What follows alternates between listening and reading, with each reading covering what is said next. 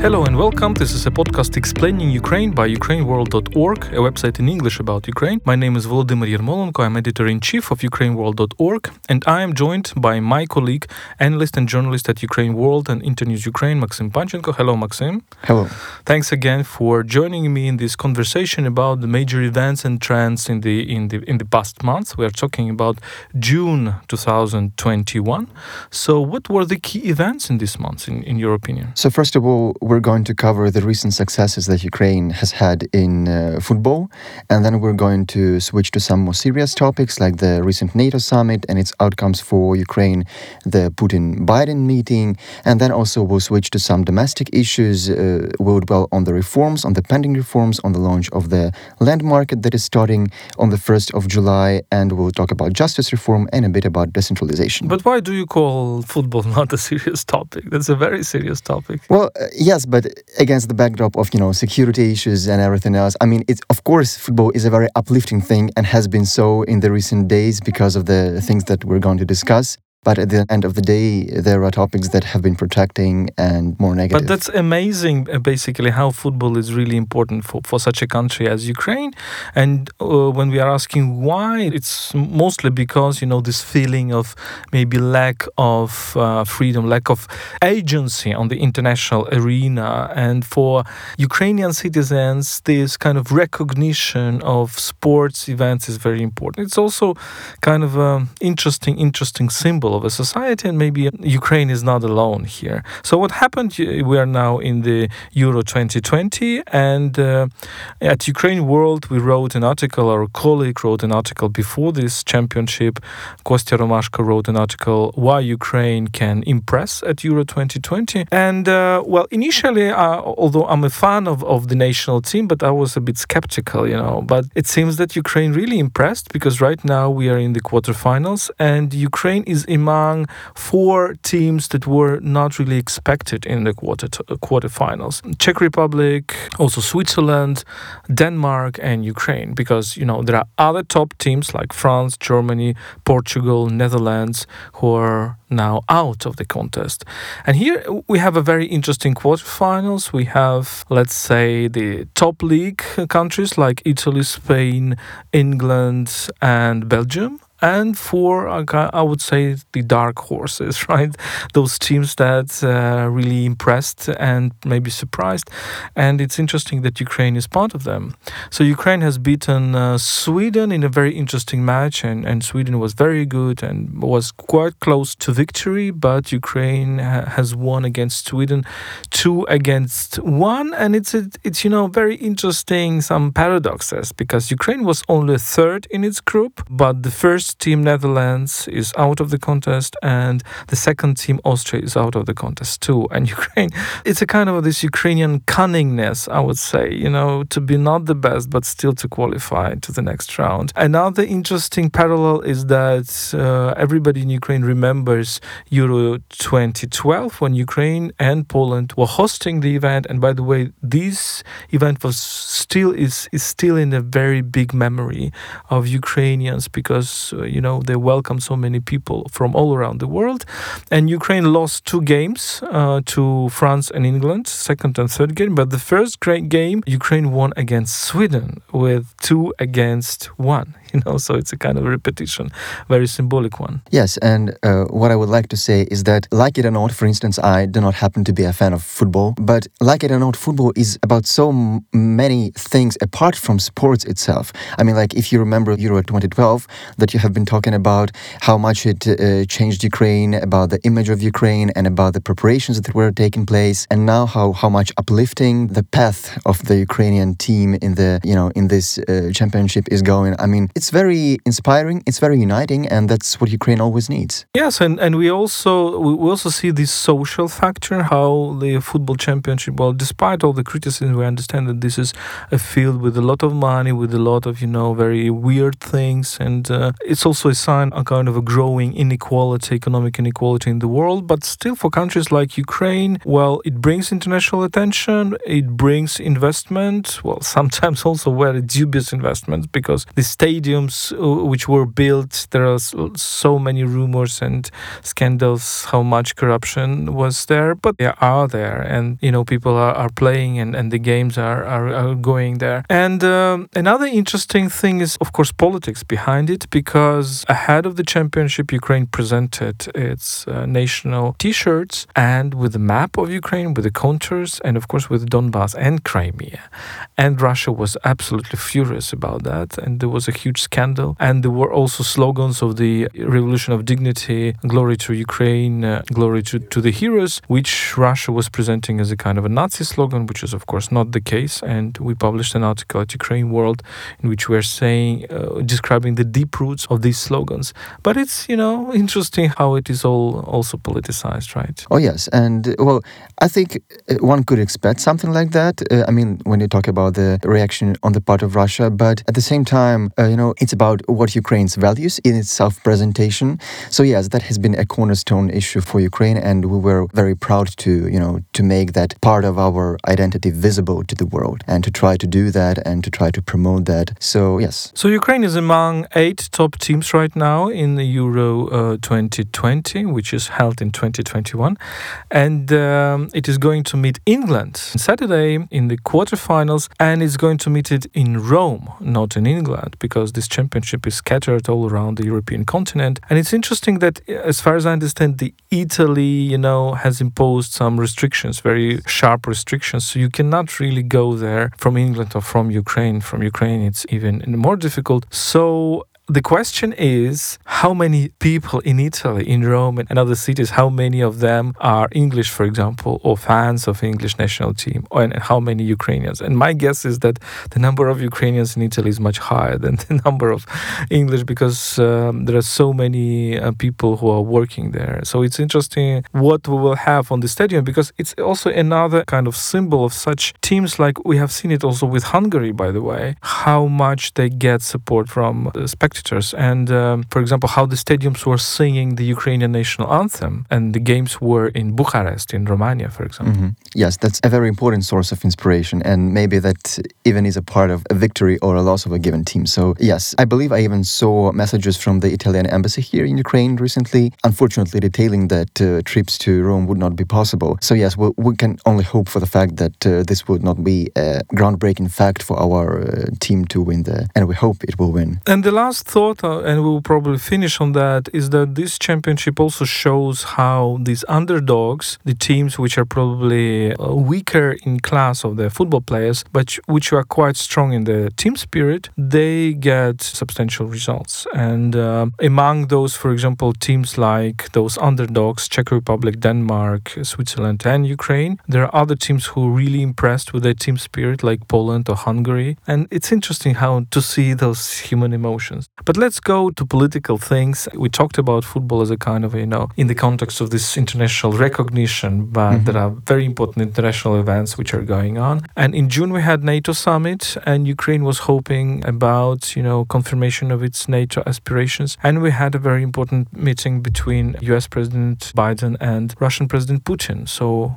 what we can say about it? Well, if we start uh, with the NATO summit, even prior to its being held, there had been uh, some dissatisfaction on the part of Ukraine because Ukraine had not been invited to the summit, and the bloc's leaders they said probably a very reasonable thing on their part that uh, it was just the format that did not provide for Ukraine's participation or anyone's from beyond the bloc to that matter, because other parties that are not uh, among the member states did not participate as well. However, I can also understand the position of Ukraine's authorities why Ukraine Ukraine could and should have become an exception in this sense because uh, Ukraine is on the border between NATO and the immediate threat to NATO, which is uh, Russia, and it's been belligerent all over the front with with NATO. So yes, uh, that was kind of a negative information background that this uh, summit was held. However, it can be said that this was quite compensated with the final statement that was adopted by the NATO summit because essentially the final statement reiterated a thing uh, that that had been stipulated in the 2008 Bucharest Summit resolution,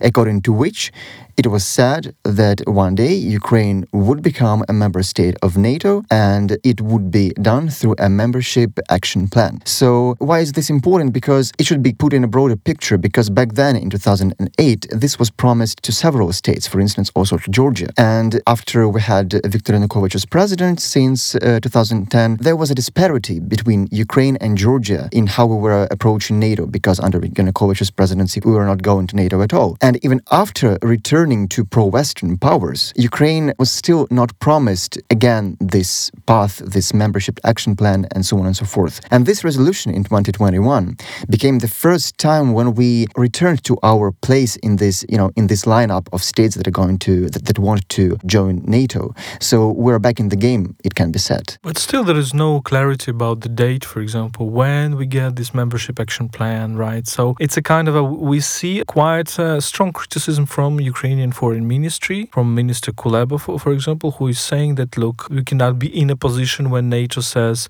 you need to do reforms, reforms, reforms. We need to some steps from uh, NATO countries themselves. So it's interesting how Ukraine is really, I would say, it, it's a bit upset about this NATO's position right now. That is true, but again, as in each similar case, we need to zoom out and to take a broader picture because we need to understand which uh, risks NATO would be facing if it was more welcoming to Ukraine. Even if there was unanimity in NATO itself about positivity for Ukraine becoming a member of a state, there still would be a question of immediate risks that would follow on the part of Russia, how Russia would react to this. Russia has already stipulated kind of its attitude uh, not only with words but also with actions.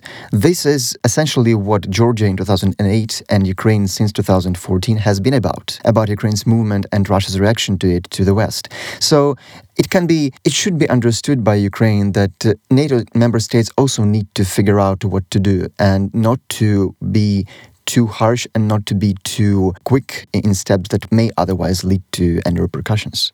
Yeah, but on the same time, well, uh, I understand the concept that you know if you accept Ukraine, then NATO will be bordering Russia, and it's very dangerous. The other concept is the concept of this buffer zone, and it worries Ukrainians very much. Nobody wants to be a buffer zone, right? And uh, Ukrainians don't want to be a buffer zone. And uh, we have seen, for example, with Eastern Partnership, how the European Union was thinking about creating this buffer zone between itself and Russia. And what we see right now is that for example, Belarus is, is going to leave uh, mm-hmm. probably mm-hmm. Eastern Partnership. And if you Belarus is leaving Eastern Partnership, that means Russia is going there, and there is no buffer zone anymore. So if you don't expand, uh, the other will expand. The, the, this idea of a buffer zone is a, is a very illusionary idea. And um, when we're talking about, for example, 2008, uh, it's just because Ukraine and Georgia were promised membership actions plans,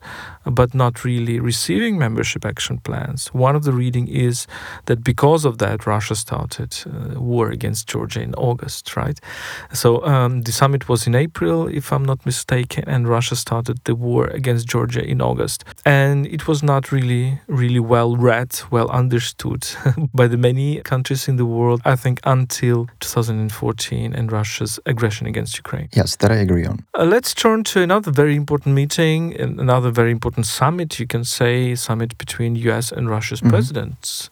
What happened there? Well, this was the first meeting between uh, President Biden and uh, President Putin that uh, took place in Geneva a couple of weeks back. And yes, I think the phrase that has been most used here in Ukraine to describe the summit about how Ukraine was discussed was that Ukraine was almost not discussed at all, that it was only mentioned broadly in some contexts. And this is something that was taken by journalists from the words of the leaders of uh, primarily of President Biden. And yes, that would be upsetting for Ukraine that uh, Ukraine was not uh, such a big issue in these negotiations because Ukraine, of course, counts on the support of the United States. However, there are two things to say about here. First of all, again, we need to take a broader image. The agenda between the US and Russia is so broad just because of the sheer scope of these players in the international arena.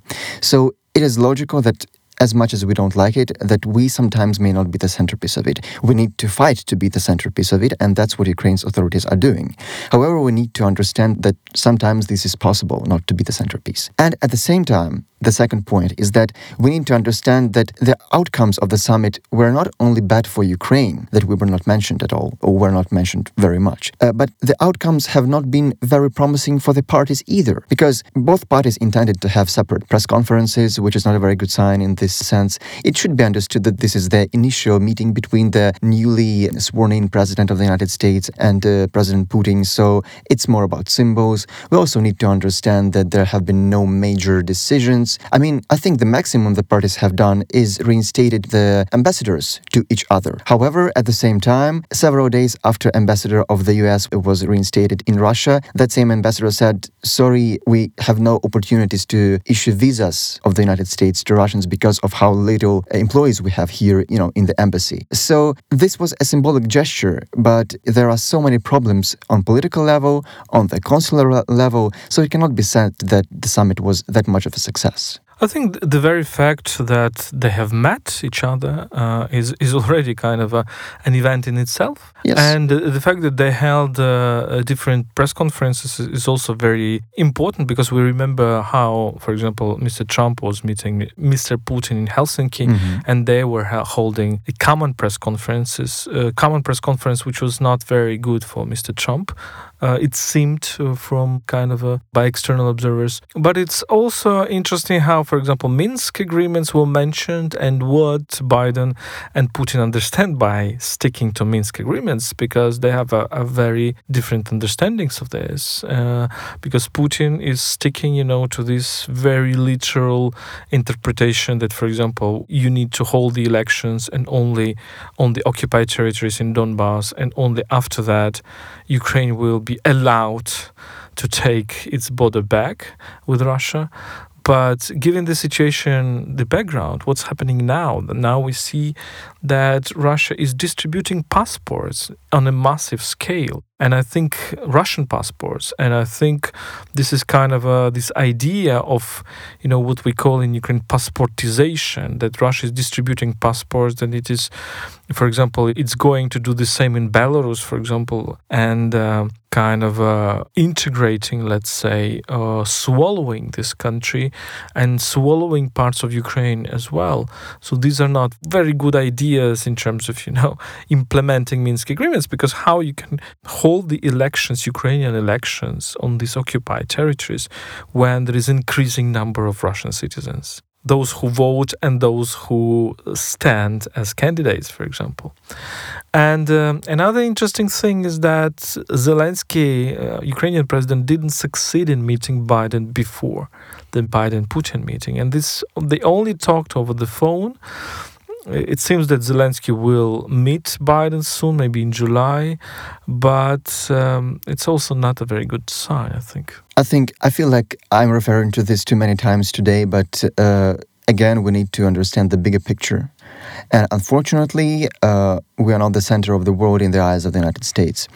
Uh, we might be the uh, very important, maybe the most important front for Russia, but for the United States, and you know, their agenda is to uh, push for reforms in Ukraine. And for the time being, it seems that on the part of uh, of the new administration in the United States, this is a bet they're making more on Ukraine than helping Ukraine. So they see what, what situation Ukraine is, you know, with all the uh, troops along the border and so on and so forth. But it seems like the United States choose to demand first, demand reforms first, and only then talk about, you know, any uh, security cooperation, which would be, you know, yeah, we understand this, but we also understand the geopolitical situation in which, for example, Belarus is increasingly turning into kind of a new province of Russia, and yes. and um, of course with this view of.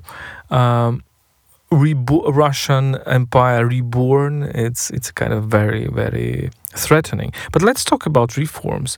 Over just a couple of days, we have several news. Today mm-hmm. we have the news, well, basically that the land market has started uh, operating in Ukraine, and this big land reform, which is also creates lots of controversies in mm-hmm. Ukraine, lots of criticism by including pro-Russian uh, so-called media or pro-Russian agents who are saying that Ukraine is going to sell its land to foreigners.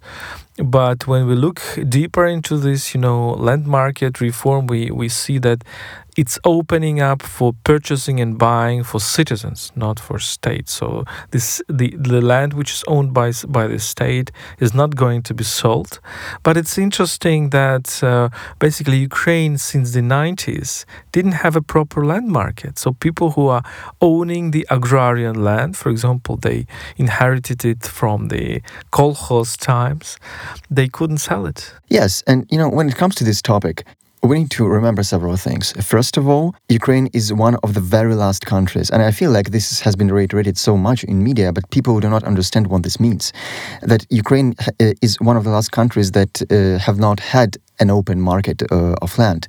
And the very fact that uh, the market being opened in most other countries did not lead to any collapse whatsoever.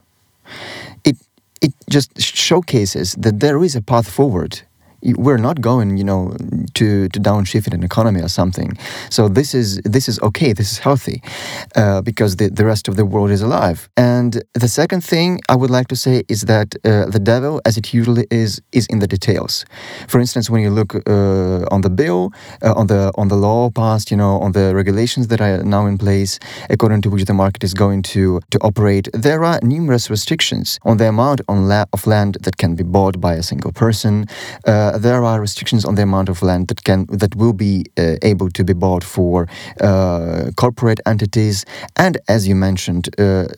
Ukrainian land is not going to be sold to any foreign countries, and so on and so forth. So people need to know that to understand that there are safeguards in place that they think are not and thus are afraid. But in fact, there is so much less to be afraid of because of these safeguards. Yeah, exactly. People, many people are, you know, instinctively fearing that Ukraine will sell all its land to international creditors or whatever. And here, uh, people are really in this situation when you know they're feeling that the land is the key resource in Ukraine, the key natural resource. It's like gas in in Russia or I don't know, oil in uh, Saudi Arabia or something like that. Uh, and I think that's that's a very you know traumatic feeling because we need to we need to understand the Ukrainian history. We need to understand. We need to uh, look it at in the perspective. We need to look at the two first two world wars, which had Ukraine as a very important factor because the um, the European empires were fighting for resources, including for the land in Eastern Europe. It's it's the case of the First World War, and it's also the case of the Second World War. When, for example, for Nazi Germany, the concept of Lebensraum, the living space, was precisely referring to Eastern Europe and to Ukraine, Ukrainian lands, in which uh, they they could feed this you know growing uh, third empire, the, the German Empire, Nazi Empire. So all those fears, and of course we can remember, you know, peasants' revolts, including during the Soviet times, Holodomor, the artificial famine, which killed at least four million people in the 30s, but there were also famine in the 40s. There was there was famine in the 20s.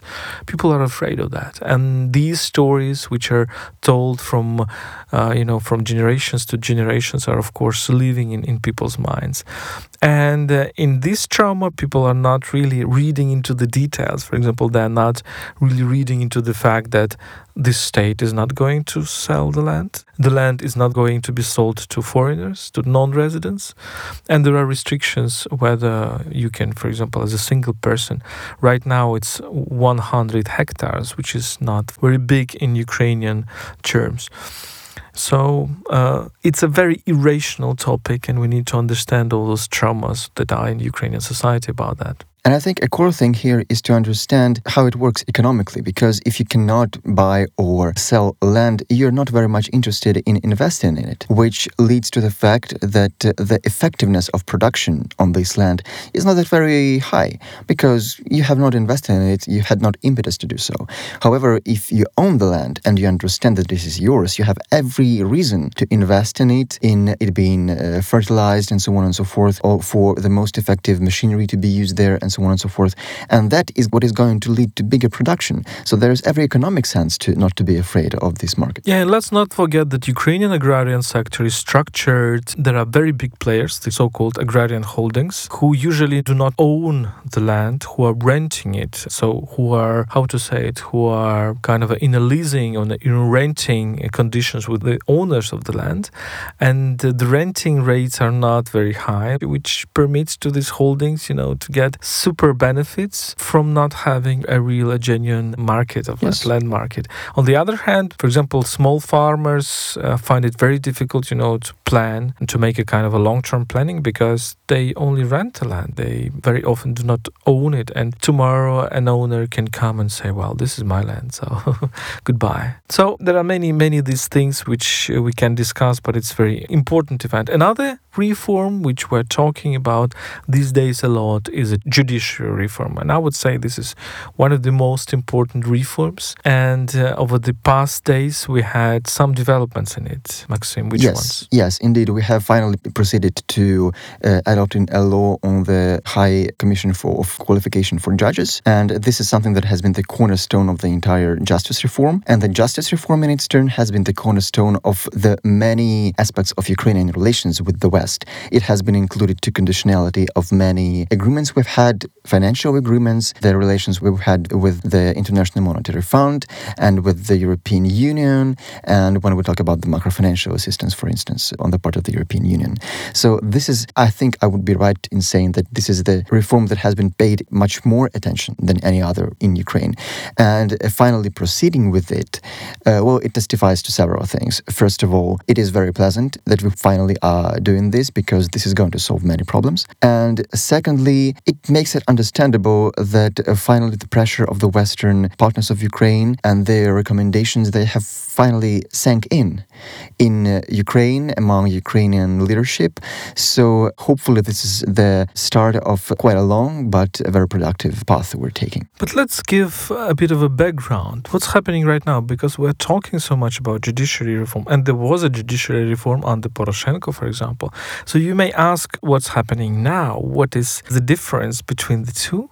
And the thing is that, well, the, the position of international community has changed because I would say that international community itself understood its own mistakes. Uh, because uh, after the revolution of dignity, the key message from the international community, from the Venice Commission, from the European Union, from the United States was, look, guys, you have to make judiciary power independent as as with separation of powers, you know, mm-hmm. as is with this doctrine of Mr. Montesquieu, you have to have executive, legislative, and judiciary power separated and independent from each other. Because the international community was thinking, uh, look, what happened during Yanukovych? During Yanukovych, one of the opposition leaders, Mrs. Tymoshenko, who is still a very active Ukrainian politician, was put in jail by Yanukovych because Yanukovych was considering her as her key opponent. So she was put in jail, and a judge, a court, has put her in jail. Uh, because judges were and courts were dependent politically dependent. They were de- dependent on the executive power. And by saying this, international community was saying, look, you have to make judiciary independent from the political power, from this executive, you know, vertical. And that was the key reform. So the, the self-governance of the judiciary, uh, judiciary. What the international community didn't see at the time, and Ukraine was not, you know, strong enough to, to say it, because sometimes the Ukrainian debates, well, the Ukrainian arguments are not really developed inside the country. That's that's a pity also we sometimes we don't don't have a, a really deep discussion inside, but but it's it's getting better, I think. Well, the thing is that judiciary itself is very corrupt if you give the self governance to a corrupt body, to a corrupt community of judges, you know, prosecutors, whatever, what you will have? Will you have a real reform? The answer is no. If you try to uh, you know, combat the corruption and give the self-governance to a community which is itself corrupt, you will have even more corruption, not less corruption. So now the idea is different. Now the idea is that you have to break this internal corruption uh, inside this kind of a judiciary community. And the problem is that the only way how Ukrainian civil society and international partners are, are seeing the way out is to have a bigger voice of the international community in that these two institutions, major institutions, who are responsible, you know, for all supervising all the judiciary. It's the High Qualification Commission of Judges uh, and uh, the High Council of, Ju- the High Council Justice. Of, of, Justice, and the High Council is upper, even right. Mm-hmm. And the idea, basically, under Zelensky, well, this High Qualification Commission is uh, dismantled. We don't have it, and uh, there is lots of criticism about this High uh, Commission of Justice. So the idea is to reload these two institutions. How you reload them? You just rewrite the conditions, how you pick people to serve into these institutions. And the key debate uh, all through June was what is the role of international community for example? Ukraine said okay we will have three uh, people from the judiciary community ukrainian and three people from the international community. But the question is if there is 3-3 for example then during the voting on a particular candidate if this you know judiciary mafia picks up a candidate and international community says no what is the primary decision? And uh, with this uh, law on the high qualification commission of judges we see that the primary decision is on international community, international experts. But this itself creates so many questions because a will it be really operational? Will for example constitutional court of ukraine not say that look this is kind of a you know intervention into our sovereignty? It can happen. And the second question is well it also shows kind of an inability of ukrainian internal inability to cope with this problem that you need international experts to do that. And my answer would be very you know long term i think we need to think in terms of very long term things. You know you have to make this community judiciary community really integral in its nature. And for this you have to have a very long process of uh, you know kind of a, I would say improving it through better education through through so many things. Uh, I think we're still thinking in very short-term horizons. And of course this you know draft law was harshly criticized by all those voices of people who are saying that Ukraine is under external governance and that it's international Western curators who are governing Ukraine. Of course it's, it's giving lots of you know how does it food for them to yes. to strengthen the voice. Yes, and I agree. And I would like to go back to your argument that uh, we need to think in long term. And that makes every sense because if you think about gathering people for serving in these institutions now as a one time thing, the international, the cooperation with international community, this can be done and this should be done, probably. However, when we think about how, look, in four years, I think I'm not mistaken saying in four years, members of these commissions, uh, councils are going to be re elected because that's the law and so on and so forth, we will not be able to have the this, you know, this manual leverage on the situation for all the time. We need to make things automatic and effective in this automatic nature. So the one thing is to do a one-time thing to gather the commission for the first time, but ever after that, we need to achieve the same effective results through education, through instilling it in the minds, like it has been in the West, like it is characteristic for Western democracies, bad in this sense. That corruption is unacceptable. And of course, this sounds as much difficult as it sounds romantic. However, the, the results of Western democracies, again, have shown that this is possible. And this works if one applies enough efforts. So, of course, all of this will largely depend on the political will that will be enjoyed by the further administrations, presidential administrations, further parliaments, and so on and so forth, because since we're talking about the longer term. However, I think given that we already have the two successive and both pro Western administrations, even though they were rivals between themselves, the Poroshenko and the Zelensky Zelensky administration.